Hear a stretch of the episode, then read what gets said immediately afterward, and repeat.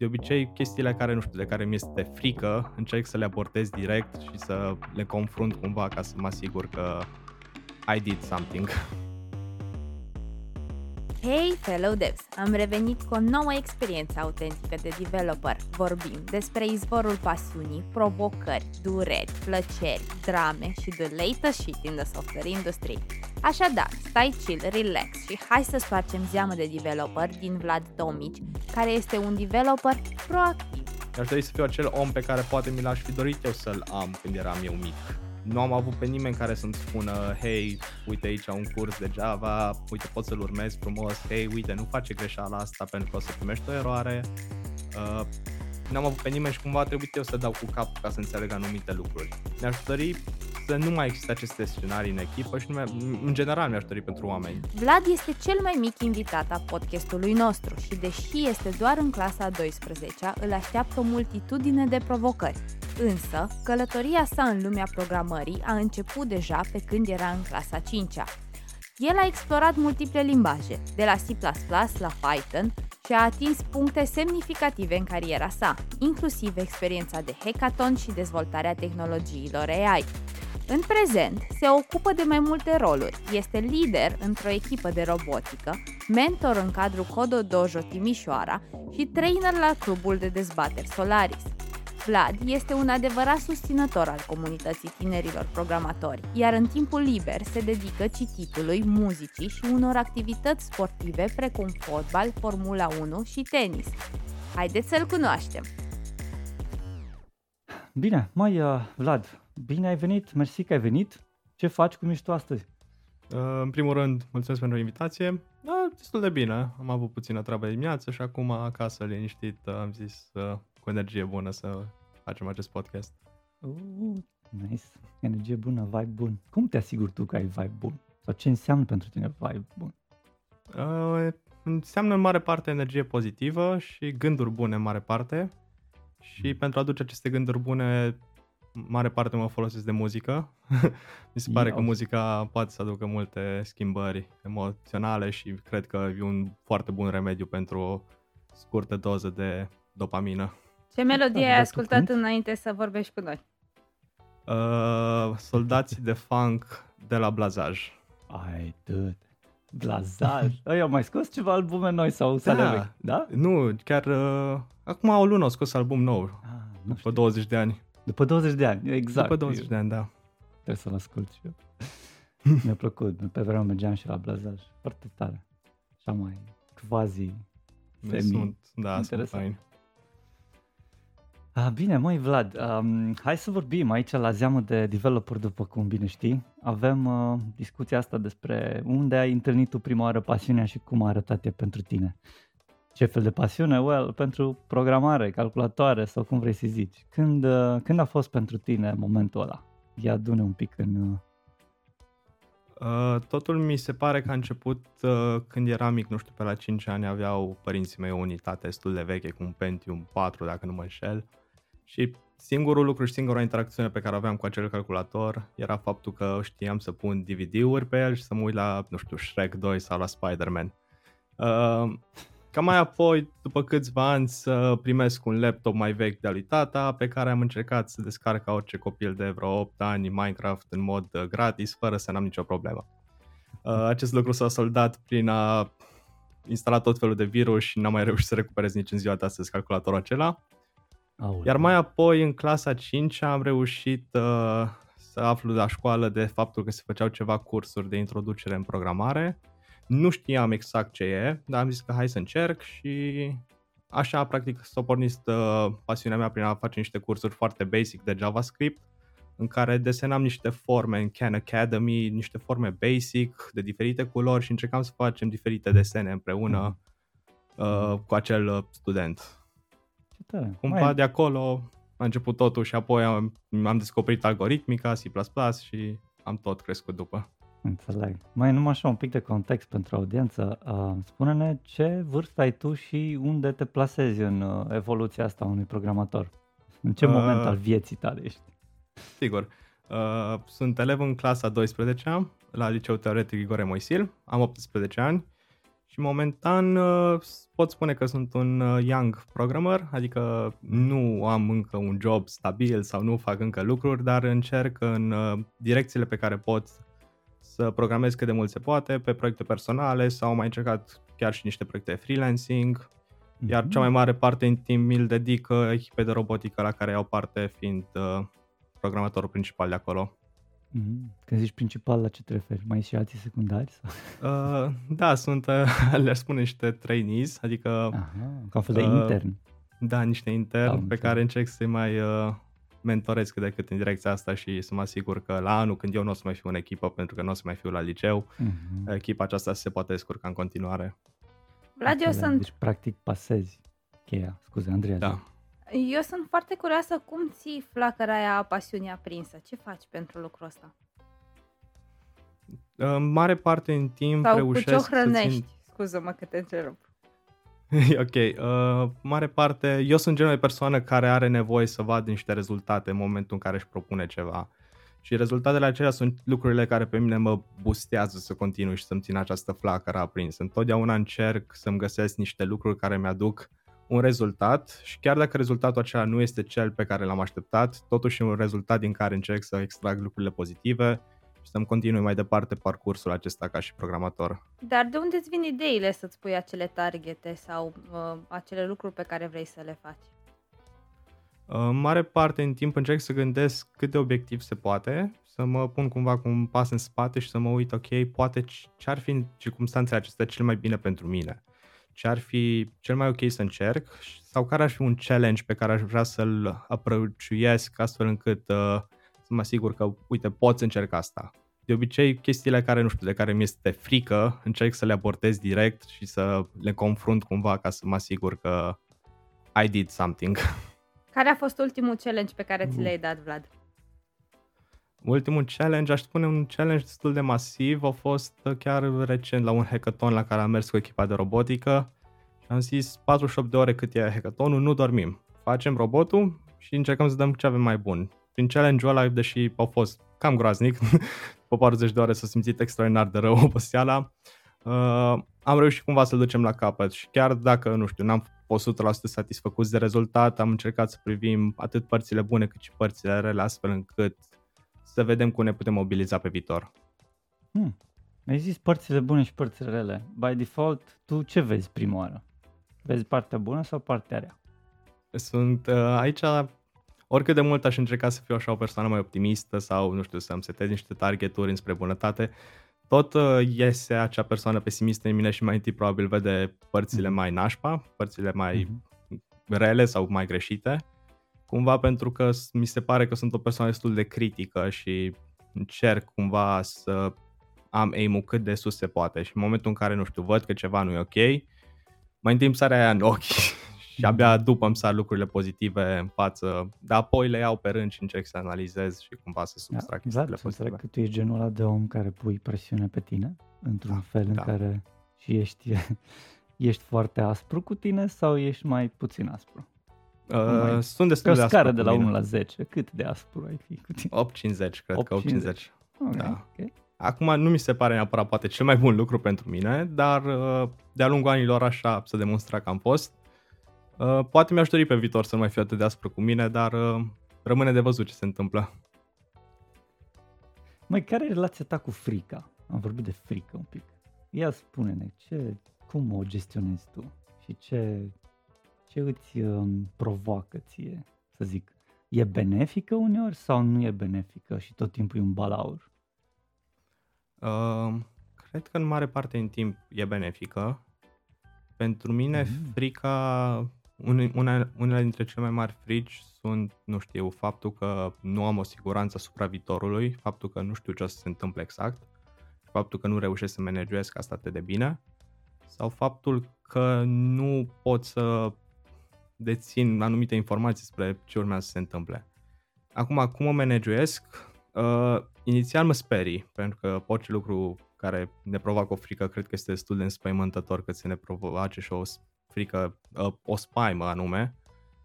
Dar după ce te sperii, cred că este important să faci din nou un pas în spate și să te gândești, uh, ok, ce facem? Pentru că mi se pare că în orice circunstanță prin care ai trece sau orice Da, tu Orice acum, lucru. mă un pic scuze că te întreb, Da. tu acum te disociezi, că vorbești despre tine la persoana 3 sau ce se întâmplă?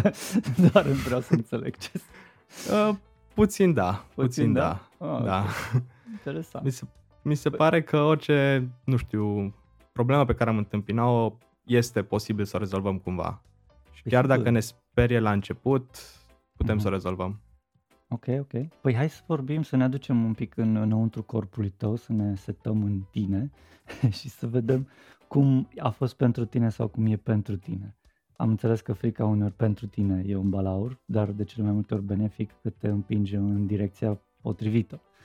Um, a fost momente când nu a fost așa, pentru tine, din nou. Nu cum e, ce trebuie, cum îi, ce se zice teorie. Lasă așa, pentru tine. Uh, Deci frica să nu fie așa un lucru mare, să spunem. Nu, nu, să nu, uh, ai, ai zis că uneori e- e benefic sau de cele mai multe ori e benefic într-un fel. Um, poate aș vrea să mai dezvolt și acolo un pic cât, cum anume. Dar uh, când a fost uh, un moment când nu a fost benefică sau chiar a făcut mai mult rău decât bine? În primul rând, uh, ca să răspund la prima întrebare legată de cum e benefică, uh, Mhm. consider că în momentul în care eu am un- o stare Atât, de tu, frică, tu. Exact. eu, eu, da, eu, uh, modul în care reușesc să o rezolv e prin a confrunta-o și dacă reușesc să o confrunt, Atât. pentru că mă simt împân- încolțit de frica aceea, mă simt ca și cum aș fi băgat într-un colț și ca și cum ar ataca ceva. Cel mai, mod, cel mai bun mod de a mă apăra este probabil contraatacând, reușind cumva să combat această frică. Așa a funcționat pentru mine de cele mai multe dăți, dar da, într-adevăr am avut și momente în care frica a reușit să facă mai mult rău. Poate unul dintre cele mai, uh, nu știu, n-aș spune neapărat critice momente ale vieții mele au fost probabil în pandemie, pentru că în viața tuturor era o neclaritate, dar în viața mea s-a prezentat o neclaritate într-un punct în care simțeam că sunt într-o dezvoltare. După patru ani în care simțeam că vreau să fiu programator și vreau să învăț cât de multă programare se poate și să mă dezvolt, m-a ajuns în pandemie să mă întreb, dar chiar îmi doresc asta? Și frica aceasta de m, viitor și de a ne ști ce se întâmplă și ce o să se întâmple, m-a afectat destul de mult pentru că îmi puneam foarte multe întrebări și nu știam cum să le abordez și cum să le rezolv, chiar dacă de-a lungul anilor aveam un mindset setat că, ok, orice ar fi, o rezolvăm cumva. Eu aș face, Vlad, un mic exercițiu, dacă, dacă îmi permiți. Uh, fiind un programator la început de drum și având în față și un obstacol, adică bacalaureatul, ești clasa 12 urmează foarte multe lucruri. Care e frica ta cea mai mare în momentul de față legată de viitor și cum o stăpânești? Uh, bună întrebare. Probabil cea mai mare frică legată de viitor este să nu ajung cumva să nu mai fac ceea ce îmi place. Pentru că mi se pare că, da, azi sunt din nou într-un punct, aș spune, relativ asemănător cu pandemia, pentru că atunci eram clasa 5 și treceam la, uh, clasa 8 și treceam la liceu, acum sunt clasa 12 și trec la facultate. Iar este un punct destul de critic al vieții mele în care trebuie să fie puse niște întrebări. Și întrebarea aceasta pe care o am, oare chiar o să mai îmi placă asta sau oare chiar o să mai vreau să fac asta în viitor, Mhm. este un alt lucru care, hai să zic că mă macină între ghilimele, deși e mult spus macină. Acum, cum o combat? Uh, mi se pare că pot să o combat și o combat cumva asigurându-mă că fac ceea ce îmi place și constant încercând să fac ceea ce îmi place. Probabil asta este și unul dintre motivele pentru care în pandemie nu am reușit să trec așa de ușor peste această situație, pentru că eram cumva limitat să nu mai fac ceea ce îmi plăcea. E- Eram foarte învățat să merg la hackathone, să fac parte în comunitate, să mă văd cu oamenii, să lucrăm împreună, dar odată ce toate acestea mi-au fost luate, mi-a fost extraordinar de greu să-mi dau seama dacă mai fac cu adevărat ceva cu plăcere. Mai, e foarte interesant că aici a, tu te-ai ancorat într-o realitate fizică, să zic, mai mult și când a venit pandemia părea că totul e remote. Deci, practic, partea asta de interacțiune socială, să înțeleg, și faptul că participai activ fizic la hackathon și te întâlneai cu comunitatea și făceați chestii, era de fapt ce-ți place ție în jurul tehnologiei sau programării? Da, cam... Sau era viceversa? Nu, era practic, cum ai spus tu, era o, toată comunitatea și toată interacțiunea cu oamenii pe care o aveam în jurul tehnologiei și a programării în sine era în jurul tehnologiei și a esenței efective a programării și a pasiunii de programare. Mm-hmm. Deci să înțeleg că am senzația eu, acum poate corectează-mă dacă nu e adevărat, uh, tech, programare, IT, whatever, cum vrei să zici, e doar un uh, vehicul, un, uh, un canal prin care îți uh, conduci și canalizezi pasiunea către viața socială. Uh, nu neapărat. Nu neapărat. Aș spune că din potrivă, toată viața socială și toată comunitatea este acea mașină care poartă pasiunea tehnologiei și pasiunea tech către viața mea în general. Super fain. Eu mai am o Andreea. curiozitate, da, mai am o curiozitate, Vlad, după care ne întoarcem la povestea ta și ne ducem înapoi în pe lina timpului. Uh, spuneai că ți-e teamă că vei ajunge la facultate și vei ajunge să nu mai faci ceea ce îți place. Uh, ce se va întâmpla dacă vei avea o materie care nu o să-ți placă? Cât de mult o să te demotiveze? Te va demotiva până în punctul în care vei renunța sau ce se va întâmpla atunci? Mm, Consider că chiar dacă aș întâmpina o astfel de materie, aș putea să trec cu e- peste ea cumva. Adică mi se pare că dacă ai un astfel de, nu știu, un impediment în viață în care ai ceva ce cumva ești obligat să faci, dar nu prezinți atât de multă pasiune pentru acel lucru, cumva poți să treci în, prin el fără a ieși cu răni din acel impediment. Dacă eu aș avea o materie la facultate în care, care nu mi-ar provoca niciun pic de plăcere sau care nu m-ar interesa absolut deloc, dacă aș ști că targetul meu, pe, pe care încă nu este setat, targetul meu încă nu este setat pe viitorul de, de după facultate, dacă aș ști că targetul acela este esențial și nu am cum să nu-l ating dacă nu trec prin materia aia care mie îmi provoacă disconfort, atunci cumva m-aș asigura că reușesc cumva să trec prin materia aia, adică mai îndur, mai sunt tolerant, astfel încât să mă asigur că targetul cel mare este atins într-o metodă sau alta. Nice, foarte frumos ambalat. Uh, uneori, ca să ajungi să faci ce-ți place, uh, e nevoie, ai nevoie să faci și anumite lucruri poate mai puțin plăcute și mai puțin interesante. Din păcate, da, dar până la urmă cred că așa este viața, adică nu putem să avem doar zahăr și miere, mai, mai trebuie să, nu știu, să avem și acrituri în viață. Clar, ca să poți să guști uh, zahărul și dulcele, Da. trebuie să știi și ăla ce e amar, sărat. Corect. Nice. Foarte frumos zis.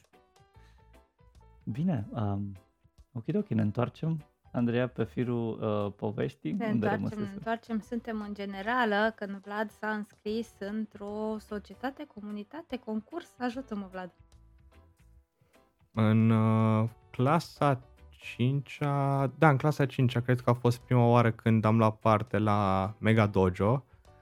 Cred că era prin 2016, dacă nu mă înșel. Uh, Mega Dojo este un eveniment care se organiza de obicei an de an înainte de pandemie. Acum, după pandemie, au și-a revenit ușor, ușor. Și este un eveniment în care toți copiii care se află în rețeaua Coder Dojo se întâlnesc timp de o zi să lucreze împreună cu mentor și să dezvolte ceva până la finalul zilei. Hmm, Este ce o fain. educare non-formală dusă la un nivel în care, nu știu, 6-7 ore copiii stau și lucrează în mod activ, fiind susținuți de către alți copii, prietenii lor, sau de către mentori care se plimbă și îi ajută, ca până la urmă să și fie premiați, practic, datorită faptului că au învățat ceva. Și tu erai aici în Și clasa aici- aici... 5 nu? Deci erai destul Da. de micuț, nu erai chiar așa Da. mare. Cine te-a motivat Da. pe tine să mergi la acest eveniment? Cred că singur, pentru că nu am avut, să zic, nicio influență asupra mea, adică părinții mei lucrează în complet alt domeniu și nu, nu au venit niciodată să-mi spună hei, uite, nu ai vrea să încerci programarea sau domeniul tech. N-am avut pe nimeni care să mă îndrume, ci singur mi s- am fost foarte fascinat de chestia asta și mi s-a părut că why not? De ce să nu încerc asta dacă mi se pare interesant? Și s-a Da. dovedit că chiar a fost worth it, pentru că mi-a plăcut extraordinar de mult atunci. Faptul că am fost cu câteva sute de copii acolo și faptul că am reușit să învăț atât de multe în șapte ore în mod non-formal a fost un lucru extraordinar pentru mine. La vârsta aceea fiind și obișnuit să învățăm doar în mod formal, la clasă, cu profesori, mm. cu cursuri, na. Deci ați învățat și practic chestii care erau hands-on acolo, băi, uite. În tocmai, în tocmai. Mm-hmm. Acolo știu că am reușit să dezvolt o primă versiune, un prim site al meu în care nu mai știu am pus niște imagini, niște text, am dat un background în CSS, ceva simplu de tot, dar pentru mine mi se părea absolut extraordinar că am reușit să fac eu aia pe cont propriu. Ce tare. Măi, Vlad, am observat că în uh, momentul când povestești, avem acel e interesant și mi-a plăcut. Lucrurile astea vin cumva la pachet. Înțeleg că ceea ce e interesant îți place by default și ceea ce e uh, plăcut e și interesant, Hai, dez- dezvoltă un pic aici. Sau poate nu ți-ai dat seama vreodată că astea două merg mână în mână. Uh, cred că, adică mi-am dat cumva, dar indirect seama acum că tu ai sesizat asta, e, e un lucru care probabil o să mă pună pe gânduri de acum încolo. Dar da, mi se pare că tot ceea ce am întâlnit în viața mea care mi se părea interesant, automat mi-a și plăcut. Și dacă sunt anumite lucruri care mi-au plăcut în viața mea și care îmi plac, mm-hmm. automat mi se pare și destul de interesant încât să încerc să le dezvolt sau să caut lucruri, mai, mai multe lucruri despre acele pasiuni pe care le am.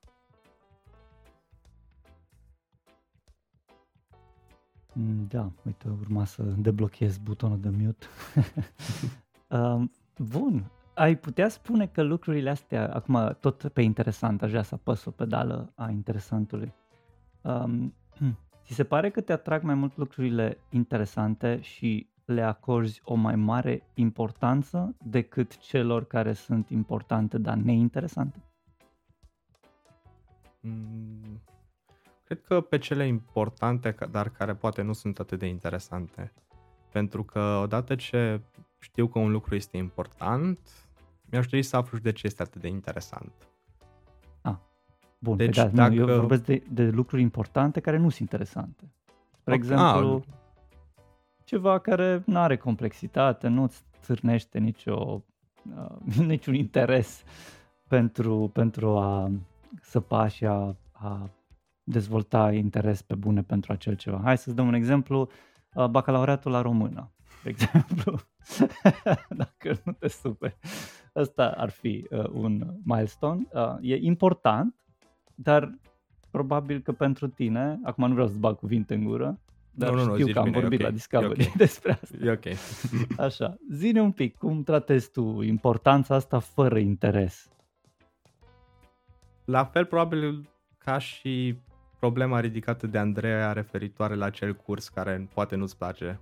Cumva mm-hmm. încerc să-l abordez, într-adevăr, poate nu-i acord atât de multă energie și atenție precum aș acorda unui lucru care mă și interesează și poate nu e atât de mhm. important, dar cumva consider că și acel lucru merită să primească o, măcar un minim de interes din partea mea și să îl descoper poate puțin, pentru că cine știe când o să fie folos. Eu personal sunt de principiul că cu cât cunoști mai multe, cu atât îți este ție mai bine în primul rând. Mhm. Deci, pentru mine, faptul că învăț ceva deja înseamnă un lucru extraordinar de mare pentru mine. Chiar dacă acel ceva, nu știu, nu mă interesează atât de mult sau uh-huh. faptul că, nu știu, știu un lucru despre faptul că am învățat la BAC, de exemplu, și că știu, nu știu, despre George Bacovia sau despre Plumb, chestiile mhm. astea, pentru mine, chiar dacă nu mă prea interesează și nu știu neapărat că o să mă intereseze, mie mi se pare că sunt și ele importante în felul lor. Mm-hmm. Uh, mai mult întrebarea mea era uh, pe, pe parte de proces. Cum faci pe bune ca să te apuci să lucrezi la română astfel încât să iei o notă decentă la BAC, să poți să treci BAC-ul și să ajungi la facultatea care ți-o dorești? Like, dă-ne un pic din procesul ăla. Ok. Uh, Ce faci? Îndur. Faci? Trec prin, trec prin greu ăla cu gândul că las că mai am puțin și după stau liniștit și după n-am nicio treabă. Deci cumva uh-huh. încerc să-mi setez din nou niște targeturi în care să-mi spun, mai după ce faci chestia asta care poate nu-ți place, după o să fii mhm. liniștit, uh-huh. nu o să mai ai nicio treabă, dar okay. pentru moment este important să te focusezi pe partea asta și, te, și merge. Adică te poți păcăli în ghilimele, dacă pot să zic așa. Merge. Cred că dacă am mers o dată cu evaluarea națională prin clasa 8 în care nice. nu mi-a plăcut deloc să stau să mă concentrez pe matematică și pe română când puteam să scriu cod sau să fac alte lucruri, nu mi-a plăcut deloc situația aceea și de asta nici nu mai mă stresez atât de mult pentru bacalaureat, pentru că din învățătura aceea mi-am dat seama că e în, în același timp trebuie să depui acel efort, dar poate nu în atât de mare măsură precum ar trebui. Deci dacă un lucru nu este atât de important pentru mine, nu o să depun un efort chiar atât de mare, dar acel efort va fi acolo. Mm-hmm, înțeleg. Mai, super, mersi. E, e un pic uh, interesant să vedem ce proces ai tu și cum funcționează la tine. Deci, practic, amăgirea asta funcționează bine și faptul că îți oferi context pentru ce urmează să se întâmple, e, e de bine, te poți vedea în viitor apropiat, poți planifica. Foarte tare, mai felicitări. Andreea. Da, eu voiam să tine. spun că nu e neapărat o amăgire. Mie mi se pare că funcționează și pe un sistem de reward, adică îți pui un reward mm-hmm. la mhm. final și uite, dacă treci prin chestia aia, ajuns să primești acel reward și poate și asta te motivează cumva. Tu cum simți, Vlad? Da, e și un sistem de reward, dar în același timp încerc să am și un sistem de reward, dar și unul de de întreaga aventură cumva, de acel proces de a ajunge până în acel punct în care poate să primești un reward. Nu contează atât de mult valoarea rewardului câteodată cât contează valoarea aventurii. Depinde foarte mult de circunstanțe, pentru că am unele situații în care mă interesează strict acel reward pe care vreau să-l ating și am momente în care mă interesează mai mult poate evoluția până în ajung într-un prag final. Hmm, este foarte interesant ce zici aici. Putem uh, apăsa un pic aici? Mi-ar plăcea să înțeleg Sigur că ai, ai două, practic, um, aspecte pe care le folosești în mix. Unul e goal-oriented, vrei să ai, ai, ți-ai setat un obiectiv, l-ai atins, ai primit satisfacție. Și altul este journey-oriented uh, uh, goal, dacă pot să zic așa, da. că nu e chiar un goal. Și e genul ăla de, de, de bucurie în demersul tău de a deveni un inginer în software. Da presupun că acolo vrei să ajungi sau poate researcher sau eu știu. No, nu, inginer în software momentan. uh-huh. Și um, să înțeleg că le folosești interschimbabile, din când în când folosești un sistem, din când în când alt sistem. Dă-ne un pic să vedem când funcționează unul, când funcționează altul pentru tine. Uh, sigur, da, cumva îmbin aceste sisteme, pentru că o învățătură pe care am reușit să o dobândesc în cei 18 ani ai mei de viață este că câteodată trebuie să fii mobil ca și apa, câteodată trebuie să te adaptezi la situații și câteodată trebuie să aplici anumite tehnici de obținerea a ceea ce îți dorești în unele circunstanțe sau câteodată trebuie să aplici altele pentru a obține alte tehnici, uh, pentru a obține alte rezultate. Deci cumva mi se pare că eu sunt genul de persoană care încearcă să se adapteze cât de mult se poate pe diferite scenarii. Acum, când aplic o tehnică, nu știu, în care îmi doresc să am un reward și nu mă prea interesează de drumul până acel reward, este momentul în care probabil fac niște lucruri care nu îmi provoacă atât de multă plăcere și care știu că nu o să mă ajute sau nu, nu le dau atât de multă importanță în toată dezvoltarea mea.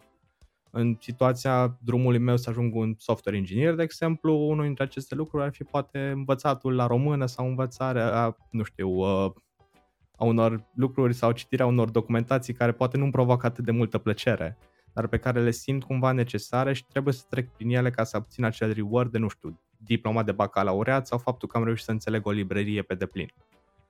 Celălalt scenariu în care mă interesează mult mai mult parcursul decât goal final sunt momentele în care mă interesează dezvoltarea poate mult mai directă și mă, mă interesează mult mai mult lucrurile, pun mult mai mult suflet acolo.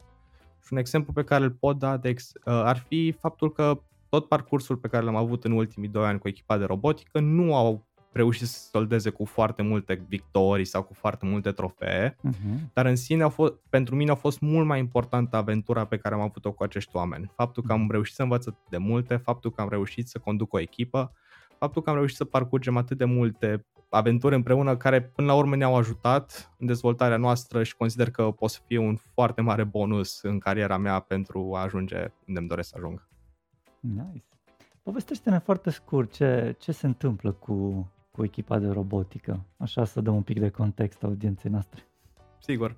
Uh, echipa, deci am ajuns la liceu în 2020 Primul mm-hmm. an al meu de liceu a fost foarte dubios, că era făcut în fața monitorului, dis de dimineață, ne trezeam, porneam Google Meet-ul, ne băgam înapoi în pat. Trece clasa nouă, se face 2021, toamna și știam de existența acestei echipe de robotică a liceului nostru, dar nu știam concret ce e. Și am zis din nou, ca de-a lungul vieții mele, hai să încerc, să văd ce am de pierdut. N-am nimic de pierdut pentru că ori îmi place și continui, ori nu-mi place și îmi văd de viața mea mai departe. Și am încercat, am fost și mi-am dat seama că ok, îmi place foarte mult și aș vrea să continui, să continui în această aventură, să zic. Echipele de robotică ale liceelor sunt înscrise în mare parte în ele în una dintre cele mai mari competiții de robotică global.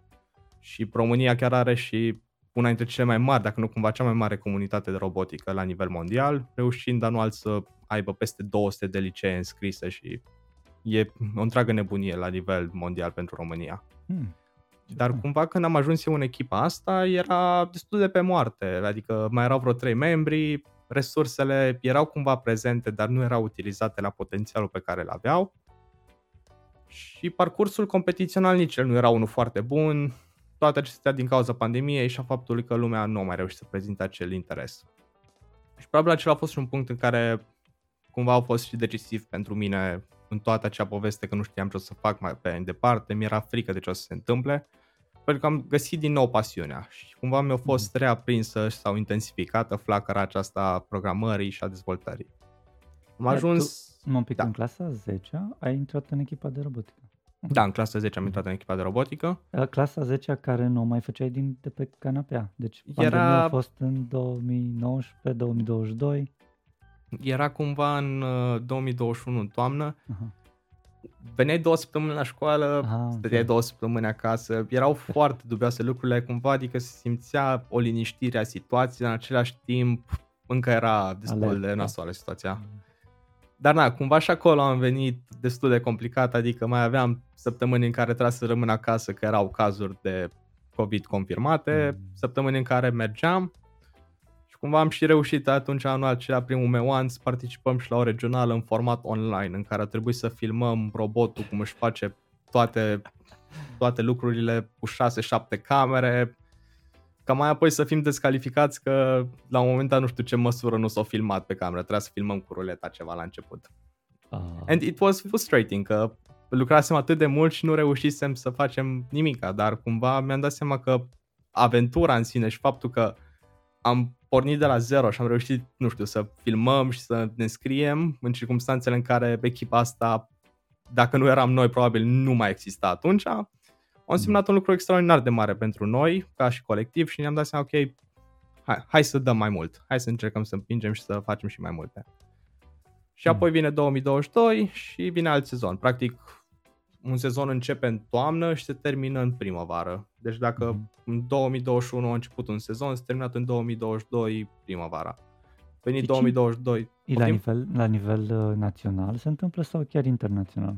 Uh, la nivel internațional, uh-huh. dar uh, etape. Etapa locală uh-huh. în mhm, care, nu mhm. știu, ai pe regiunea de vest echipe ce se bat să se califice. Apoi okay. ai etapa națională în care cele mai bune echipe din fiecare regiune joacă, ca mai apoi să ai vreo trei reprezentante la nivel internațional Interesant. care pleacă în state. Zici, uh, chiar ai zis că joacă. Interesant. Deci, practic, participarea voastră la o astfel de competiție o joacă la propriu și uh, vă bucurați de el ca un gameplay, să zic.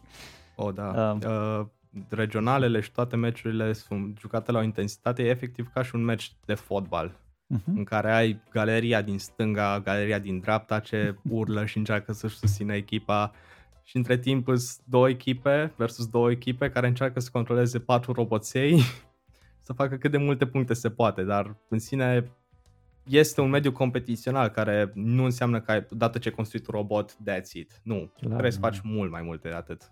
Dă-ne un pic mai mult, că uh, audiența cumva e e tech savvy, cel puțin, okay. dacă nu chiar programatori. Spune-ne ce fel de competiție, adică ce requirements-uri au? Ce, ce, dă-ne un exemplu de unul, nu, nu toate, că probabil sunt diferite. Da. În primul rând folosiți componente deja care ei le oferă? Uh, uh, sau microcontrollers? Da. Uh-huh. Spune-ne Există niște limitări, adică nu știu, competiția spune că aveți, nu știu, vreo trei producători de la care vă puteți cumpăra componente. Mhm. Componentele acestea sunt deja prelucrate și sunt destul de ușor de utilizat, adică e ca și cum mai strânge niște șuruburi, maxim, hai să zici că poate mai tai ceva cu flexul, chestii de genul foarte basic. Uh-huh. Asta e partea mecanică. Partea de electronică, da, sunt niște controlere care sunt gata construite cumva, ele constituie de fapt niște telefoane cu Android care sunt menite să fie încărcate de niște aplicații Java pe ele. Ca mai mhm. apoi asamblezi ceva, acel ceva ce face, poate ne întrebăm. Ei bine, în fiecare an, în toamnă, când se lansează sezonul, se dă o probă nouă. O probă care, nu știu, presupune colectarea unor obiecte și amplasarea lor într-o zonă anume pentru obținerea de puncte. Uh-huh. Chiar anul trecut am avut o probă care însemna niște colectarea unor conuri de înălțimea unei palme și poziționarea lor pe niște bețe de diferite înălțimi. Cel mai mare băț ajungând până și la un metru jumate aproximativ. Wow! Și robotul pe care echipa îl dezvolta trebuia să fie controlat astfel încât în două minute jumate să facă cât de multe puncte se poate. Hmm. Dar uh, partea asta de, de hardware, mai precis uh, flexul și tabla și tot ce trebuie ca să faci să fie robotul funcțional din să aibă uh, elemente, componente, asta da. era la voi? Aveați un workshop undeva? Aveați ceva?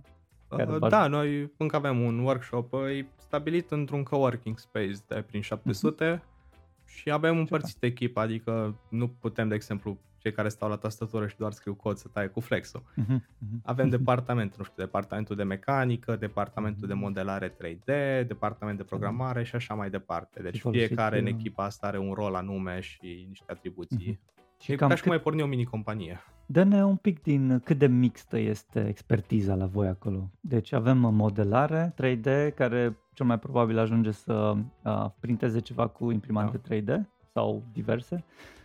Mai este uh, firmware uh, developer, cel care scrie pentru da. microcontroller. Uh, uh, mai zi mecanică, mecanică, mecanică care presupune practic și tot procesul de asamblare și construirea robotului. Uh-huh. Uh, mai avem partea de PR, este foarte important pentru fiecare echipă să se poate promova mai departe, mm. astfel încât să poate să-și obțină niște sponsorizări, mm-hmm. pentru că noi toate componentele pe care le avem și tot parcursul competițional pe care îl susținem, uh, este susținut de către sponsor, care își arată activ uh, suportul prin diferite sponsorizări sau diferite resurse pe care ni le pun la dispoziție. Și apoi mai este partea de design, care se ocupă, nu știu, cu designul robotului. În fiecare an este și important să-l faci să arate cumva, adică nu poate să fie o bucată de tinichea acolo metalică ce se deplasează. Primiți puncte fiecare și an... pe impresia artistică? Like cum arată? Există și un mini premiu care e și pe impresia artistică, adică okay. dacă am putea să-l câștigăm, why not? Uh, deci da, cumva multe uh, elemente care sunt importante într-o echipă și care implică nu doar chestii practice și acțiuni practice, faptul că, nu știu, ai făcut un robot, ci conține și niște acțiuni non-tehnice, precum, nu știu, faptul că trebuie să găsești sponsor, faptul că trebuie să te promovezi într-o anumită măsură, faptul că trebuie să faci management al unei echipe, pentru că, așa cum am spus, nu este departe de a face o mini-companie în care ai, să zicem, angajați și ai diferite bugete pe care trebuie să le menții mm-hmm. și să te asiguri că că la anul poți să-ți cumperi alte componente noi în cazul că în care se arde ceva sau se întâmplă ceva. Super. Uh, Vlad, o întrebare, vreau să mă întorc puțin înapoi în trecut, după care vreau să te întreb ceva de acum din prezent. Uh, vreau să te întreb cum ai făcut alegerea de a merge la Moisil în clasa 8 Asta e întrebarea din trecut. Uh, uh, ok. Uh, cumva până în a 5 îmi plăcea să, nu știu, să cred că, mamă, o să urmez medicina, nu știu, mi se părea foarte interesantă toată partea de a ajuta oamenii și încă mi se pare, dar mai ajuta prin, nu știu, ai, ai spitalizat sau lucruri de genul. În a cincea când am descoperit programarea, mi-am dat seama instant, ok, nu mai vreau nimic sau de medicină, vreau să fac programare, iubesc chestia asta. Și cumva din a cincea știam din start că vreau să urmez un liceu unde se face informatică și unde pot să fac cu plăcere ceva Astfel că mi s-a părut destul de logic să aleg uh, Moisilul pentru că știam că se face informatică la un nivel înalt, știam că se face foarte multă informatică, știam că probabil acolo să-mi găsesc fericirea. Și într-adevăr așa s-a și întâmplat. Foarte tare. Mi-a adus, uh, când ai spus de medicină și uh, pe urmă trecerea ta către IT, mi-a adus aminte de o vorbă pe care o spunea fratele meu când era mic și anume vrea să fie doctor în calculatoare, așa că probabil și tu în momentul de față ești doctor în calculatoare ca să legăm și da. medicina de chestia asta. Uh, ok, și întrebarea din prezent pe care vreau să ți-o spun. Știm că tu ești acum lider de departament. Cum e experiența asta? Cum coordonezi echipele? Cum e efectiv ca și experiență? Pentru că mă gândesc că e diferit față de a fi doar un membru al echipei. Da, în 2021 când am intrat în echipă era un membru, după am reușit să ajung în poziția de a fi lider al întregii echipe și cumva anul acesta am retrogradat pe o poziție de mai tehnică, de lider al departamentului de programare. Uh, e interesant. E, nu e atât de... Nu, e, nu consum atât de multă energie precum consumam când eram lider al întregii echipe și trebuie să mă asigur că totul e în regulă și că nu avem nicio problemă cu nimica. E ceva mai relaxant, în același timp e o responsabilitate pe care trebuie cumva să îndeplinesc, mai ales că am o generație mai tânără în spatele meu pe care mi-aș dori să-mi pot să îndrum la fel cum, nu știu, mi-aș fi dorit să fi fost îndrumat eu în trecut. Nu am avut pe nimeni care să-mi spună, hei, uite aici un curs de Java, uite poți să-l urmezi frumos, hei, uite, nu face greșeala asta pentru că o să primești o eroare. Uh, n-am avut pe nimeni și cumva a trebuit eu să dau cu cap ca să înțeleg anumite lucruri. Mi-aș dori să nu mai existe aceste scenarii în echipă și nu în general mi-aș dori pentru oameni mi-aș dori să fiu acel om pe care poate mi l-aș fi dorit eu să-l am când eram eu mic. Cum arată mentorul perfect pentru tine, Vlad? Mentorul care poate vrei să-l găsești și în viitor la o companie la care o să mergi. Mentorul perfect ar fi probabil persoana care în primul rând este om și care are emoții și poate să îți dea un sfat un om care, nu știu, are expertiză și are experiențe în care poți să înveți și un om care, nu știu, îți este alături pe care știi că dacă faci un pas sau nu știu, dacă te afli într-un impediment în viață, poți să te uiți la el și să zici, ok, poate ce ar face el sau cum ar putea ajuta în direcția aceasta. Și ar fi și o persoană care, evident, este și destul de tehnică și are expertiza necesară cât, nu știu, dacă am și un impediment poate mai tehnic să fie acolo și să-mi spună, uite, de ce nu încerci asta sau de ce nu vrei să abordezi altcumva situația. Cumva Dar, ar fi o persoană care m-ar îndruma să încerc să fiu mai bun și să mă dezvolt. Ai aprecia mură în gură sau ai aprecia niște... sau altfel? Nu, nu mura în gură, ci din potrivă, nu știu, să fie persoana care îmi ridică întrebări pe mm-hmm. care mhm. eu să încerc să le răspund. Nu să-mi dea direct răspunsurile la întrebări. Ok, și dacă ți-ar da direct răspunsurile la întrebări, ce crezi că da. s-ar întâmpla cu tine sau cu Probabil aș încerca eu să-mi găsesc niște întrebări. Cumva probabil aș încerca eu să spun, bine mă, dar de ce trebuie să fac așa? Dar de ce nu mm-hmm. pot să mhm. fac altcumva? Nice, ok. În, încerc să aflu, mi se pare că e foarte important să cunoști mai întâi fundamentele și să stabilești niște fundamente, că mai apoi să avansezi poate către un nivel mai înalt sau să faci lucruri mult mai high-tech, să zicem. Are sens, sigur. Mai, uh, pare că, pare că tu ai luat mai mult decât marea majoritate a, a elevilor, să zic așa, de vârsta ta. Uh, ai foarte multe responsabilități. Cum te face să te simți? Câteodată rău, pentru că simt că aș putea să trăiesc poate viața de licean altcumva, dar în același timp îmi dau seama că probabil nu m-aș simți atât de bine, nu știu, stând și nefăcând nimica sau stând liniștit că am nu știu ce deadline-uri mâine sau trebuie să mă asigur că ceva e trimis. Dar tu ți-ai făcut-o cu mâna ta, nu te-a împins nimeni, exact. nu te-a forțat nimeni să faci Exact, asta. da, într-adevăr, asta îmi zic și mei, măi, dar cine te obligă să faci asta? Eu mă oblig să fac asta. De ce? Nu știu. Cumva au fost, probabil în firea mea, să încerc mai mult, să vreau mai mult și probabil așa am reușit să mă și împing să ajung în a avea anumite responsabilități și a avea anumite, nu știu, experiențe. Bun, Mi care... se pare că toată e bine să lucrezi mult ca să obții mult și nu știu, simțeam că dacă pot să fac asta la vârsta pe care o am, de ce să nu o fac? Păi ai energie, acum ai cea mai multă energie. Da, o după mai au tot... durerile de spate, nu știu. O să se ducă așa ușor, ușor în jos, în nivelul de energie. Dacă da. nu cumva na, faci lucruri să-l uh, replenish. Uite chiar, tu ce faci ca să stai în shape, să fii, uh, să ai un nivel de energie potrivit ție și să te bucuri de el? Ce mm. pe lângă mai faci care te ajută să? Aș spune pe partea de sănătate, în primul rând, că încerc, acum nu promit că și fac, dar încerc să am un program de somn cât se poate de ok. Mi se pare esențial unul la mână, somnul. Doi la mână, mișcarea, sportul, iar sunt foarte importante.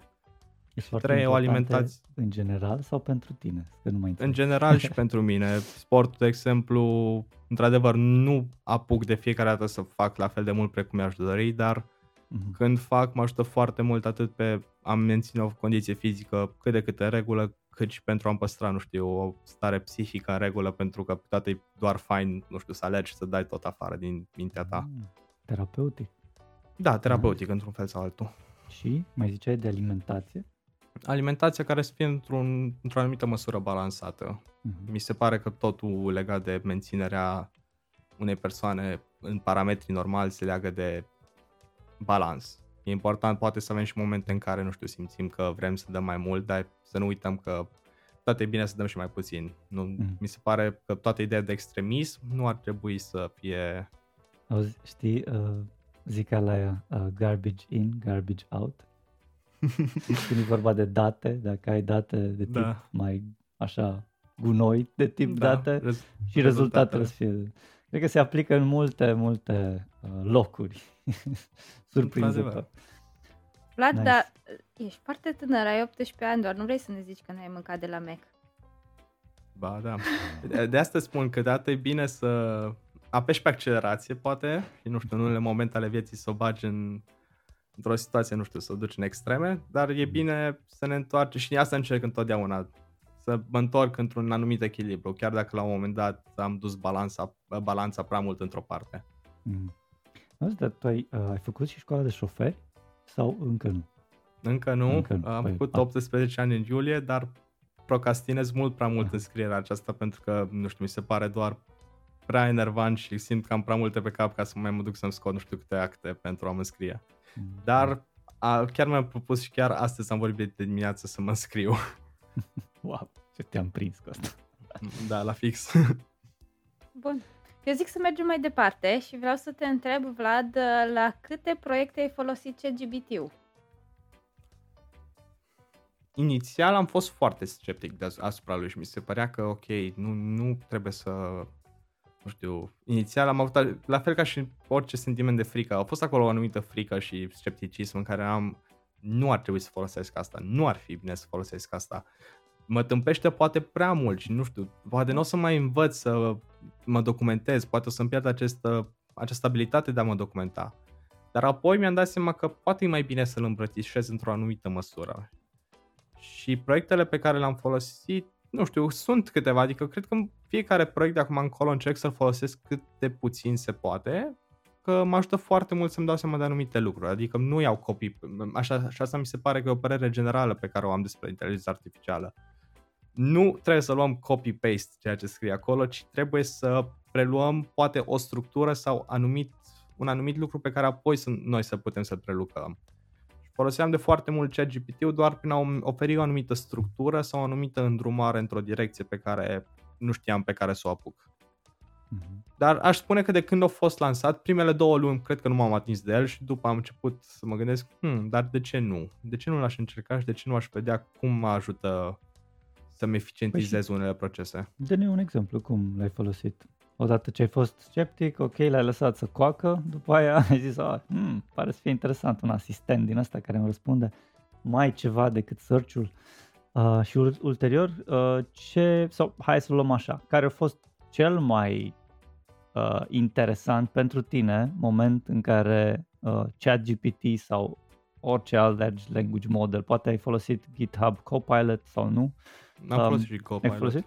Um, când a fost momentul ăla pentru tine când ai rămas mască? Și ai zis, oh my god, asta e o chestie. Sau uh, probabil la GitHub Copilot.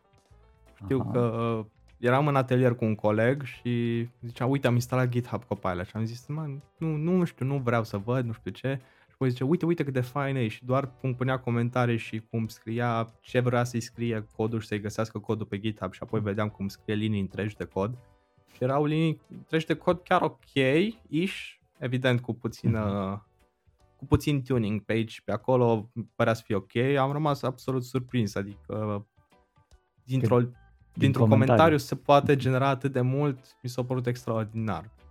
Asta a fost prima, să zic, primul șoc. După cu ChatGPT, un, un dintre cele mai mari șocuri le-am avut, cred că văzusem un video pe YouTube sau nu știu, mi se prezentase la un moment dat de către un coleg un documentar sau o chestie de genul, care era un document ce părea ca și cum ar fi narat de o persoană sau scris de o persoană. Mm-hmm. Și mai apoi să mi se demonstreze că nu e de fapt scris de o persoană, mi-am dat seama, ok, that's something. da, interesant. Eu mai am Crezi o că ai... Ok, zi, zi, zi. Un pic, Andreea. Crezi că ai, ai putea să-ți dai seama dacă ai avea o discuție cu un asistent de genul ăsta care folosește un uh, large language model la bază și să zicem îi tradus prin text-to-speech. Crezi că ți-ai dat seama dacă ai vorbit cu un uh, model și nu cu un om? Încă nu. Încă, încă nu? nu cred. Cred că mi-aș da seama. Uh-huh. Adică, adică mi-aș da seama. Da, da. Încă da, încă da. Încă mi-aș da seama, dar pe viitor m-aș aștepta să se dezvolte atât de mult încât să nu-mi dau seama. Uh-huh. Încă mi se pare că are probleme de curatețe și încă încă sunt diferite probleme care încă nu-l fac destul de crezibil a fi un om, dar departe nu mi se pare că e de acel punct în care să porți conversația cu un bot fără să-ți dai seama că e un bot și să crezi că o persoană reală. Oricum, e, o, e un jump, adică tehnologic vorbind, e, e exponențial creșterea. Deci, clar, ne așteptăm în scurt timp să, da. să se poată. Andreea, ce vrei să zici? Da, eu vreau să-l întreb pe Vlad, pentru că e și la un punct de cotitură în care își alege meseria pe mai departe, dacă lui nu e teamă că AI-ul ne-ar putea fura joburile. Și s-ar putea oh. ca în viitorul apropiat să nu mai există developer și ingineri.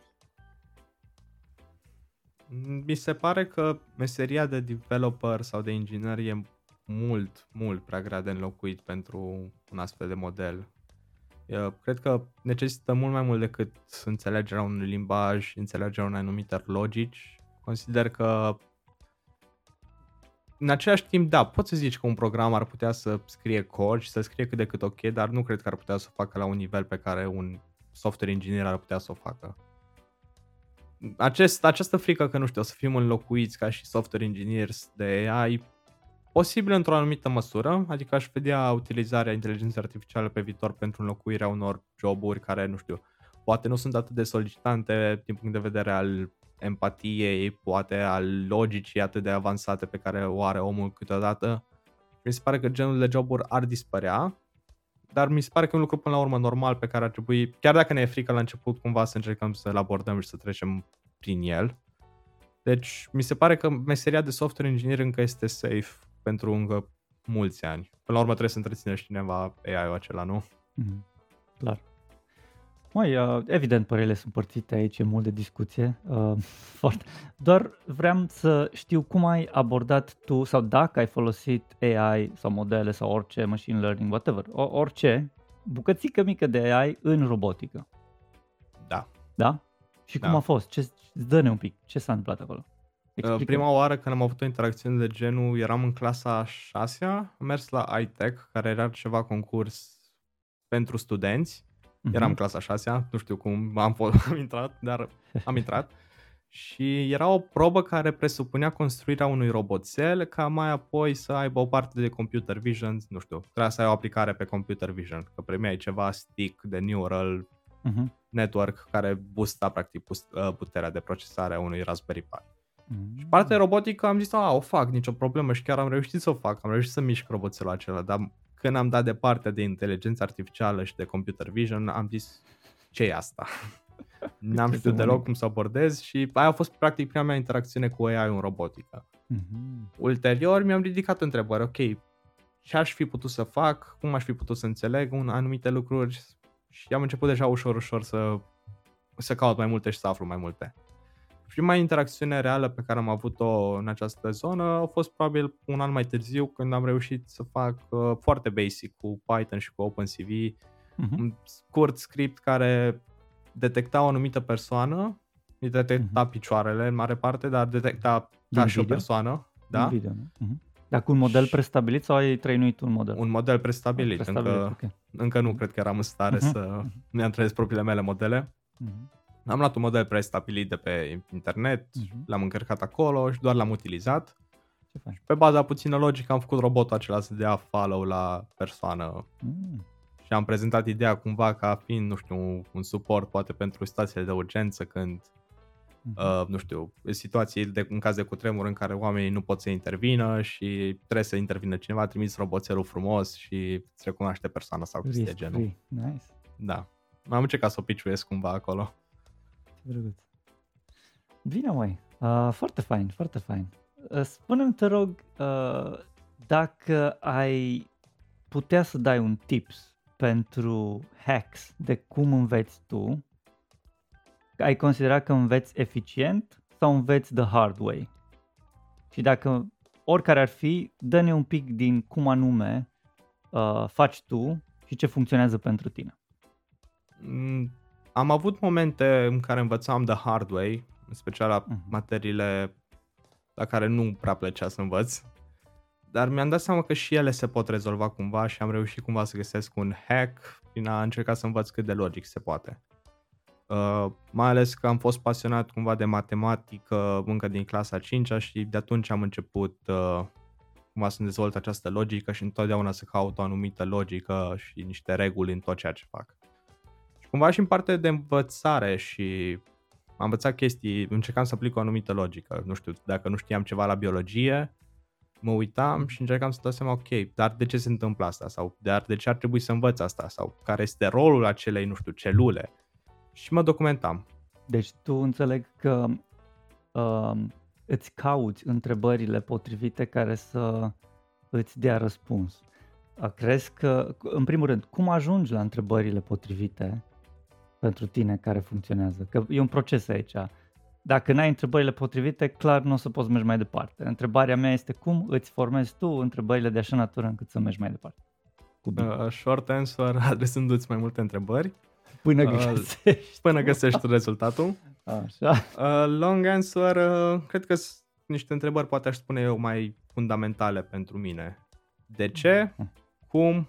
Și hai să zici, aș spune în ce măsură. Uh-huh. De ce aș spune în ce măsură? Pentru că e important să înțelegi în acel spațiu în care se întâmplă anumite lucruri. De ce un anumit lucru se întâmplă? Cred că îți setează foarte bine logica din start și îți adresează apoi mai multe întrebări de logică.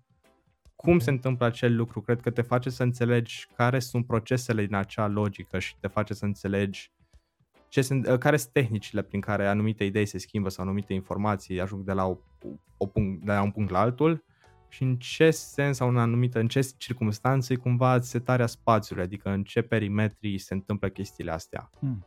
Și cumva eu am reușit să-mi dezvolt o gândire astfel încât să fie foarte mult bazată pe niște scheme logice în care să am, nu știu, niște starting points, niște sugestii hmm. în care se dezvoltă mai multe întrebări, în acele întrebări se dezvoltă alte întrebări, ca apoi să găsesc, nu știu, niște răspunsuri și apoi să mă întorc cumva pe acele, să zicem, ar, pe cei arbori. Vlad, eu sunt foarte curioasă cum faci comentariul lui Ion într-o structură logică. Până la urmă, și comentariile, pentru că și asta e un impediment pe care l-am întâlnit anul ăsta și încă stau să mă gândesc cum aș putea să-l rezolv, dar soluția pe care cred că am găsit-o, acum nu sunt sigur că e și cea bună, este prin a încerca să-mi dau seama de anumite structuri pe care le-aș putea găsi sau să le leg odată ce am găsit anumite structuri pe comentarii în general, cum să le fac uh, și cum să-mi adaptez o anumită, un anumit canvas, un anumit model pe care să-l am, apoi vreau să mă uit cum aplic povestea Ion pentru această structură astfel încât să am rezultatele pe care le doresc. No, cam, cam așa funcționează momentan. N-am testat, pentru că încă nu m-am apucat învăț- de învățat serios, dar sper eu să meargă cum m-am gândit că ar merge. A, deci asta e doar teorie, să înțeleg. N-ai, uh, dar Momentan. Bine, păi ai gustat, că până la urmă, până acum ai tot învățat. No. Uh, nu? Nu. deci asta e teoria. Bun, hai da. să vedem și practica. Chiar o să fiu curios. Vedem în câteva luni. Interesant. Mm. Bine, na, Andreea, ai aflat răspunsul acum. Uite, așa îți dai seama cum un om ajunge să gândească analitic, practic. Asta e, asta e parcursul tot începe cu întrebări. Deci aș fi Din foarte... întrebări, din alte întrebări. Da, deci aș fi foarte curioasă să fiu o muscă lângă tine, Vlad, și să văd cum structurezi comentariul sau caracterizarea personajului Ion schematic. Foarte curioasă aș fi. Face o diagramă bloc cu diagramă logică, cu toate cele. Departe nu-i, nu-i de ceea ce încerc să fac. Bine, măi. Um, nice. Hai să, hai să mergem către întrebările noastre super fancy și tipice. Înainte de asta, Andreea? Luci, da, eu vreau să, Înainte? da, Nu, hai, să te rog. mai închidem uh, povestea lui Vlad uh, prin a-l întreba unde se visează el pe viitor, care sunt pașii următori pe care vrea să-i facă, la ce facultate vrea să dea mai departe. Uh, am avut cumva și bătaia asta în cap în care nu dădeam seama prin a 11 ce facultate vreau să fac. Aveam anumite gânduri să plec afară, să studiez afară pentru că simțeam că oportunitățile de dezvoltare sunt mai rapide și pot să învăț lucruri mult mai rapid pe care mi-aș dori poate să le învăț. Dar am stat puțin și m-am gândit și mi-am dat seama că momentan a- mi-ar fi mult mai bine să stau în orașul meu, să studiez la Politehnică, uh, pe automatică și calculatoare. De ce? Pentru că momentan cred că mi este mult mai bine să mă stabilesc și să fiu stabil eu pe mine și în viața mea.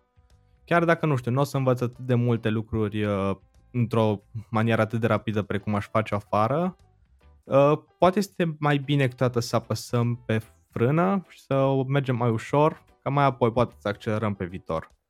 Cred că mă aflu într-un stagiu în care nu ar trebui să grăbesc atât de mult lucrurile pentru că lumea mi este mare, cred că sunt tânăr și cred că am foarte multe oportunități de dezvoltare și la mine acasă, la Timișoara.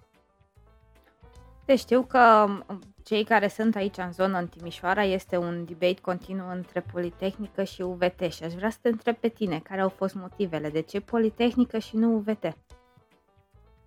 Uh, mare parte din motive sunt datorate faptului că programul de la Politehnică este mult mai încărcat uh, față de cel de la UVT. Asta se de, uh, e cumva și pentru faptul că faci 4 ani la Poli, faci 3 ani la UVT și probabil sunt, nu știu, de-a lungul celor 4 ani de liceu, cum am fost și cum am desfășurat eu, activitatea a fost printr-o muncă continuă. Pot spune câteodată că sunt workaholic, poate câteodată mai des, și cumva mi-aș dori, ar fi dubios pentru mine după 4 ani de tras tare să stau 3 ani mai lejer. Aș prefera încă 4 ani în care să trag tare și să fiu uh, stimulat din toate punctele de vedere. Într-adevăr, știu că se fac lucruri mult mai, să zicem, mai exhausting la Politehnică și am auzit uh, prieteni care sunt și ei și care spun că na, e destul de full programul, dar nu mă prea sperie lucrul ăsta și sunt gata cumva să trec și prin asta. Mm, interesant. Mai ca să închidem un pic cadrul, la început ziceai că ești pasionat de muzică și părea că ai și ascultat niște muzică. Eu, eu eram curios și nu cred că am atins punctul ăsta. Tu eu și cânti la vreun instrument sau nu? Nu, cumva mi-a fost stârnită și, pa- și dorința asta de a cânta la Aha. un instrument de prieteni, uh, de prieteni care și-au luat instrumente și au început să cânte. Uh, Mi-aș dori, poate, să încerc, doar că momentan cred că o să mă rezum doar la ascultat. Nu știu, încă nu mă simt. De dacă ar fi să Fully alegi un confident. instrument, ce flaută ai alege? Uh, nu știu dacă nu cumva ori chitară, ori tobe, Ah. pentru că mi se par instrumente destul de logice și care urmează o anumită structură. Mhm, Așa mai uh, clar. Adică totul e clar, totul e Da, Riguros. e mult mai direct. analitic. Da, e, sunt o persoană destul de analitică, nu știu, mă atrag chestiile alea analitice, deci mi se pare că ori chitară, ori tobe, probabil Hai. nu s-ar potrivi. De curiozitate, uh, ce te enervează pe tine? Mm. În primul rând, probabil uh, lipsa de comunicare ar fi unul dintre lucruri, pentru că lipsa de comunicare duce foarte mult în crearea unor situații care poate nu și-au locul dacă exista un ver minimum de comunicare. Uh, și de asta mi se pare important și cumva au- automat vine și a doua chestie care mă enervează faptul că în momentul în care lucrurile nu sunt atât de organizate precum poate ar fi trebuit să fie sau poate precum ar fi putut să fie, într-adevăr, accept unele situații și nu sunt genul de om care e foarte fixist, că băi, trebuie să avem un plan, trebuie să avem tot în regulă, dar câteodată, efectiv, mă scoate insărite că, nu știu, văd haos total, deși, nu știu, am, aș avea nevoie de câteodată de doar organizare, fără haos. Asta ar fi una, să zic așa, parte de organizare și comunicare. A doua, mm. probabil, ar fi oamenii care câteodată sunt doar răi și răutatea în sine a unor oameni și am o scoate inserite pentru că, nu știu, sunt genul persoane care încearcă să aducă cât de mult bine se poate, să aducă cât de multe gânduri se poate către comunitate și către oameni și să fie cât de optimistă se poate. Mm-hmm. Și când văd o astfel de persoană care, nu știu, aduce răutate și lucruri rele, mă, mă scoate inserite. înțeles. Și cum ești tu când ești frustrat și sau când ești uh, supărat pe viață? Nu prea expun emoțiile foarte, în special emoțiile, hai să zicem, sentimentele mai negative nu le expun atât de direct. Le țin în mine și încerc cumva să le găsesc o cale de eliberare, dar nu o eliberare directă prin urlete, prin chestii de genul. Uh, aici m-a ajutat foarte mult și muzica. Muzica a venit ca un foarte bun remediu față de toate frustrările astea, toate gândurile rele pe care le am. Uh, atât și în circunstanțele în care aveau gânduri rele sau gânduri bune, de fapt, în ambele circunstanțe, muzica mi se pare că a ajutat foarte mult. Și te canalizezi prin muzică da, către prin relaxare. Creația altor persoane mi se pare că omul se poate regăsi foarte ușor. Și ce genuri le... muzicale asculti tu? Uh, aș spune rock în mare parte, rock. dar rock e foarte diversificat, adică dacă mm-hmm. chiar, nu știu, mă simt ca și cum aș vrea să dau foarte mult afară, ascult probabil un metal, uh-huh. dar dacă aș vrea ceva mai liniștit, ar fi un rock mai melodic, un rock alternativ, chestii care sunt mult mai liniștite. Și dăm două, trei din România, ce asculti rock alternativ? Uh, rock, deci metal sau hai să zicem nu metal, e în plan pentru refuz probabil uh-huh. și mhm. coma. Nice. Și într-un mod, să zicem, mai armonios, uh, probabil Om la lună uh-huh. și uh-huh. Robin and the Backstabbers, iar e destul de ok, din România. Byron, nu? Uh, Byron, să știi că sunt curios. N-am ascultat până acum, mă, chiar mă gândesc dacă să merg la concertul de săptămâna viitoare, că știu că au concert de lansare. Da, da, da. Nice, bine măi, uh, foarte interesant și un insight destul de, de spicy așa un pic. Bun, Vlad, dacă ai putea să te întorci în timp, unde te-ai întoarce, în ce moment și ce sfat ai da? Probabil m-aș întoarce în pandemie și ar fi în acel punct în care nu dădeam seama dacă îmi doresc cu adevărat să continui să fac ceea ce fac, dacă fac cu plăcere ceea ce fac și m-aș duce la mine cel din trecut și ea, i-aș zice cumva că e ok, e o perioadă mai complicată, dar la fel cum, nu știu, poate reuși să treci prin unele perioade mai complicate, o să treci prin asta cu bine și trebuie doar să fii încrezător în propriile tale puteri, că dacă ai propriile tale puteri și te ai pe tine lângă tine, orice e posibil. Te-ai Bun. crede? Ce tare. Cred că da. Dacă aș veni, dacă aș fi eu cel mic și m-aș trezi deodată că intră Vlad de 18 ani la mine în cameră, aș zice că, mai probabil a ales un motiv bun pentru care să vină fix aici acum, deci probabil vrea să zică ceva semnificativ acum. Super. Wow, ce tare. Auzi, mai, nu mă pic, aici interesant cu, uh, cu încrederea.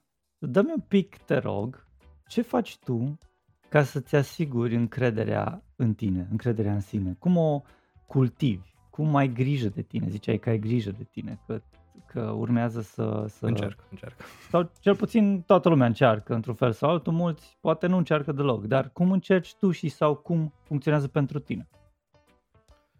Uh, într-adevăr, e o problematică pe care câteodată o mai întâmpin, pentru că am circunstanțe în care îmi dau seama, ok, poate n-am destul de multă încredere în mine, poate mi-e frică să fac ceva, nu știu, habar n-am, trec prin momente grele. Și în situații de genul, cea mai bună rezolvare pe care am reușit să o găsesc până în acest moment este să îmi găsesc inspirația aceasta de a avea încredere în momentele în care am simțit că am avut extraordinar de multă încredere în mine și în momentele în care s-a adeverit că acea încredere it was worth it. Nu știu, când mă, mă simțeam și cumva cum am reușit să și copuiesc cu toată situația din pandemie a fost să mă gândesc că ai avut destul de multă încredere în tine să mergi la HackTM 2018 și cumva să... Era absurd, adică nu știu, un copil de, șase, de clasa 6 să meargă la un hackathon, la unul dintre cele mai mari hackatoane din sud-estul Europei, mi se părea și încă mi se pare nebunească ideea, da. Și te-ai felicitat, te-ai uh, da. ai avut e, grijă să îți ridici da. moralul, să înțeleg. Da, uh-huh. cumva mă folosesc de evenimentele din trecut care mă inspiră și până în ziua de astăzi și îmi demonstrează că trebuie să ai încredere în tine Și nu doar din trecutul meu, și din trecutul oamenilor. Încerc să urmăresc și oameni care, nu știu, mă inspiră, mă inspiră, doar mă inspiră să am încredere în viitor. Pe cine urmărești tu? Ce influencer uh, te ajută uh, să, să mergi mai departe să, sau să... Sau în primul rând, hai să facem altfel, uh, reformulez pe asta. Ce influencer te a, um, te-a inspirat cu adevărat? Am fost o perioadă foarte mult inspirat de ceea ce făcea Casey Neistat. Avea foarte multe videouri în care aborda și el situații complicate sau doar reușea cumva să ducă gânduri bune către comunitate, lucru care mi se părea extraordinar de important și era mișto și încă mi se pare că videourile pe care le-au făcut acum șapte ani încă sunt eterne. Alte persoane, să zic așa, mai inspiraționale în acest punct de vedere, aș găsi poate niște personalități cum ar fi, nu știu, Steve Jobs, de exemplu, a reușit să mă inspire destul de mult și încă reușite, nu știu, cumva să mă doar faptul că omul acela a reușit să înceapă de la zero și să construiască ceva îmi demonstrează faptul că orice e posibil. Și mai am și câteva personalități locale, nu știu, faptul că pe părinții mei am ca sursă de inspirație, uh, profesori, foști profesori pe care mi-au fost alături, mentori care s-o, poate că nu mi-au fost alături atât de mult precum poate mi-aș fi dorit, dar momentele acelea în care mi-au fost alături au însemnat extraordinar de mult de mi- pentru mine. Deci diferi, am diferite surse și cumva din nou am diferite înțeleg, circunstanțe înțeleg. prin care încerc să mă adaptez. Mai, uh, în deci părinții tăi te-au susținut și încă te susțin pe drumul ăsta către inginerie în software. Da. Uh, cum simți tu susținerea? Ce înseamnă susținere pentru tine? Din partea prim, părinților, spre exemplu. În primul rând, uh, nu a venit niciodată să-mi spună, uite, hai să faci asta pentru că, nu știu, poți să faci bani. Hai să faci asta pentru că mm. facem noi. Hai să faci asta pentru că nu știu care face sau nu știu căruia e bine. Totdeauna părinții mei au fost deschiși și mi-au spus, și cumva mi-a fost indus de mică această idee că, băi, trebuie să faci în primul rând ceva ce îți place și apoi, într-adevăr, trebuie să asiguri și un trai, că n-ai cum să faci ceva ce îți place și să nu poți să îți întreții un trai.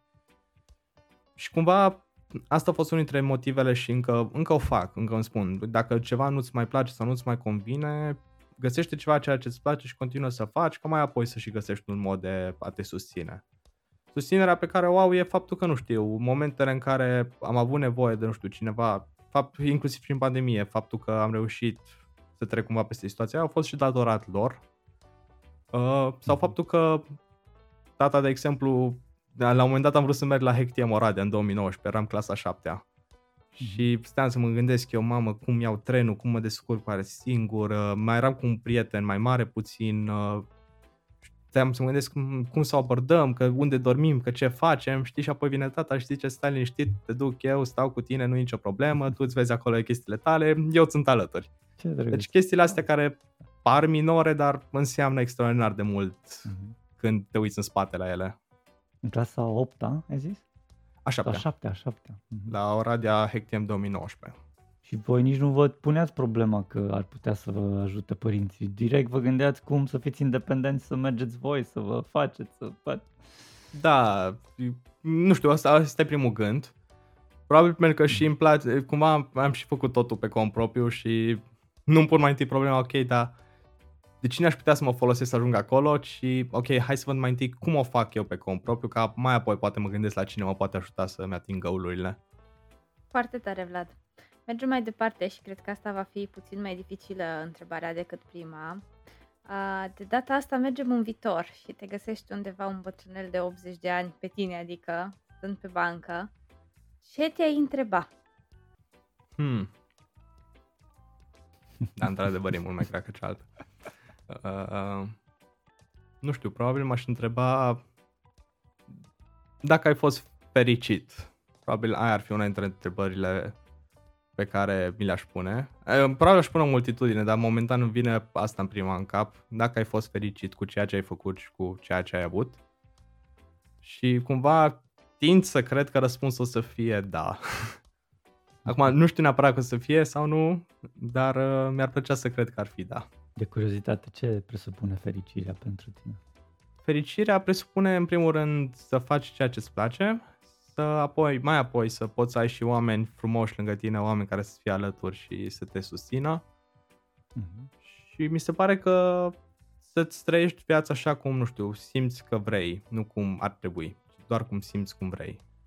Deci astea trei puncte, dacă reușești să ai, nu știu, o, un job pe care îl faci cu plăcere, niște oameni extraordinari care să-ți fie alături și faptul că reușești să trăiești viața așa cum simți că ai vrea să trăiești, mie mi se pare că poți atinge acest, această fericire.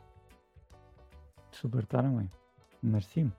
Uite, chiar se, pre- se pretează foarte bine întrebarea asta de la Raluca Marin, care uh, te întreabă, deși nu știa că vei veni tu, uh, dacă ai ști că ai reușit 100% cu certitudine într-un anumit domeniu, care ar fi domeniul, sau mai bine zis, cariera în cazul tău, că tu te uiți în față cu gândul că o să apuci o carieră de un picior sau de mână sau de ceva.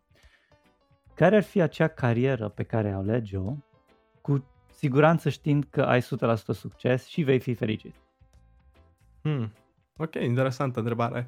Uh, probabil ar fi să-mi pot lansa, nu știu, o companie proprie, dar nu neapărat să fie o companie care să atingă, nu știu, nivel să ajungă să fie listată la bursă sau lucruri de genul, ci poate o companie proprie care să fie locală, în care să am oameni locali și să fie apropiați care, da, nu știu, știu că am format acolo o echipă și că nu neapărat că suntem cei mai șmecheri din oraș. Deci la nivel de startup, să înțeleg așa. Da, la un nivel de startup de... care reușește să atingă o anumită independență, care să, nu știu, odată ce știu că am atins acea independență și odată ce știu că am ajuns la absolut și la fericire, să știu că dacă las aia în urmă, o să fie ok. Mm, ce drăguț. Deci, practic, să reformulez un pic să înțeleg, da, să văd dacă am înțeles, ai alege cariera unui antreprenor în tehnologie, da. care are componente de inginerie la bază.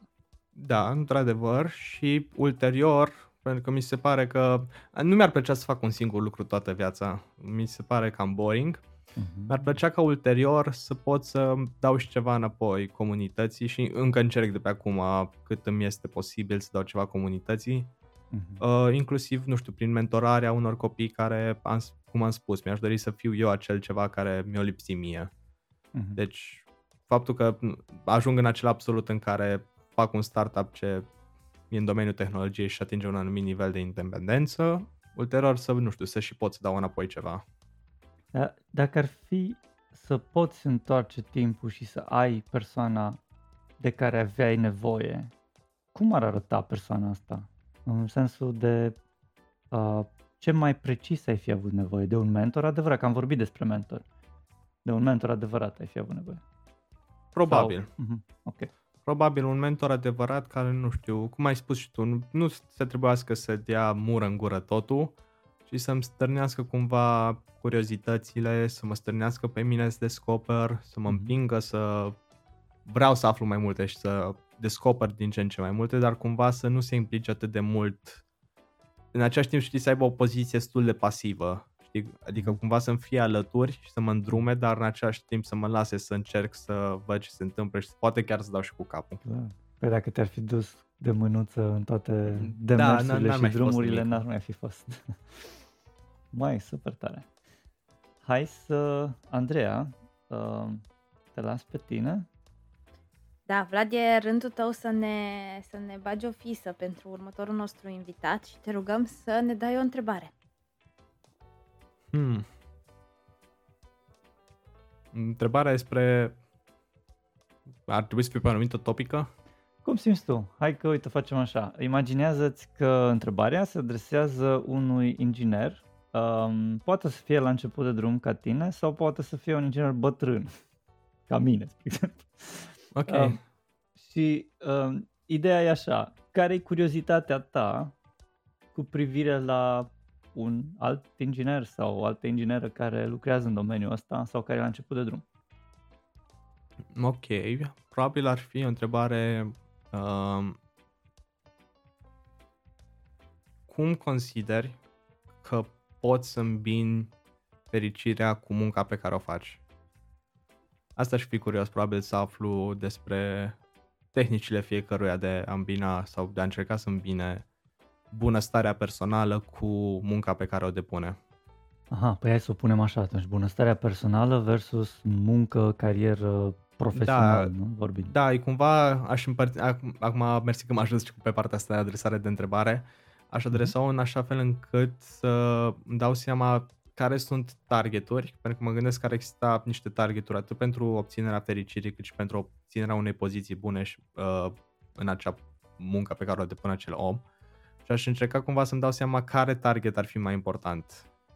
Și uh-huh. cum unii oameni reușesc, asta mi se pare poate și mai important, cum unii oameni reușesc să-și prioritizeze, nu știu, bunăstarea personală față de munca pe care o au.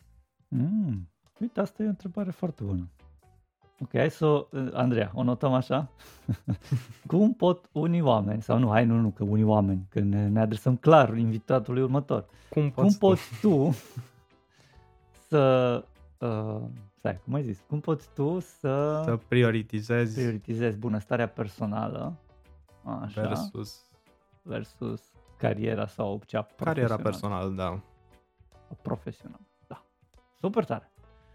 Ai un work-life balance aici, tot timpul dezbaterea asta e una cu multe tăișuri.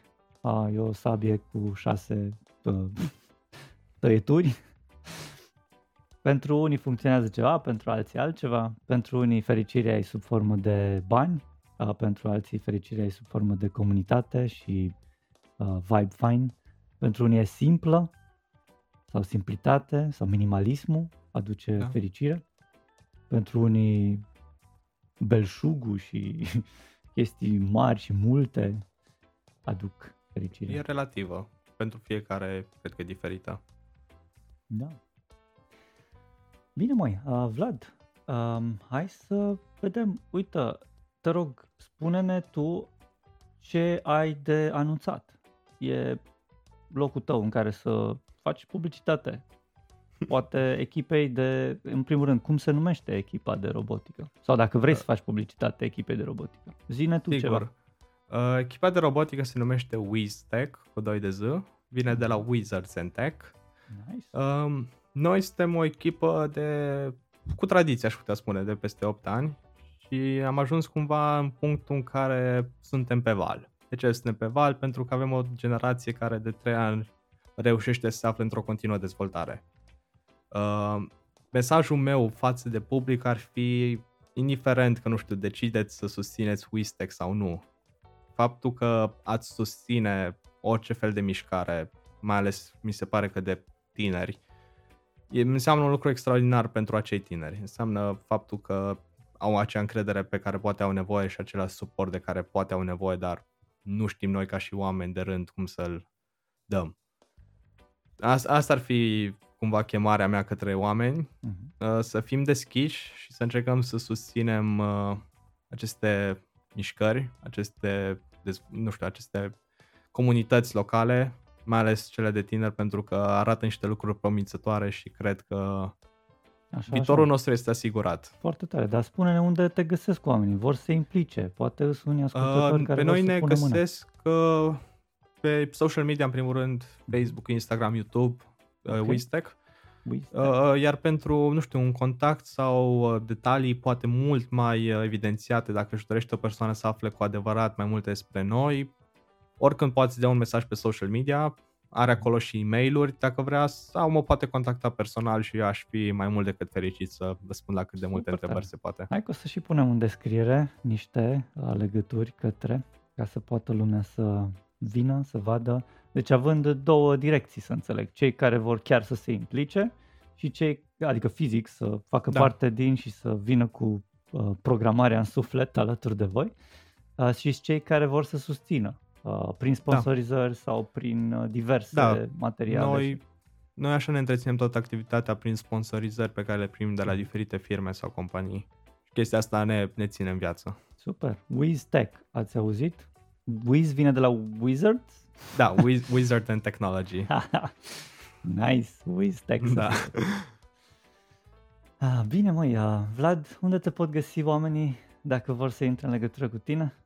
Uh, cred că peste tot aproape. Peste uh, tot. Facebook, Instagram, uh, LinkedIn, YouTube. Ești Vlad prezent Tomici. pe toate? Cred că aproape pe toate. Twitter inclusiv, Twitter. sau X, cum e acum. X, ei, ei, ei. Bine mai, hai că punem toate legăturile care vrei să le lași oamenilor să te acceseze. Și îți mulțumim frumos! Asta a fost tot și mă bucur că ai fost alături de noi. A fost excelent! Mulțumim că ne-ați ascultat, mulțumim invitaților și nu în ultimul rând mulțumim echipei care a făcut acest podcast posibil. În urechile voastre s-a auzit zeamă de developer și au avut plăcerea de a vă fi host Lucian Corduneanu și Andreea Rugescu. Vă așteptăm cu o nouă experiență săptămâna viitoare. Dacă v-a plăcut, vă invităm să dați un share și un subscribe paginii noastre. Power by Sensidev, Love by Launch.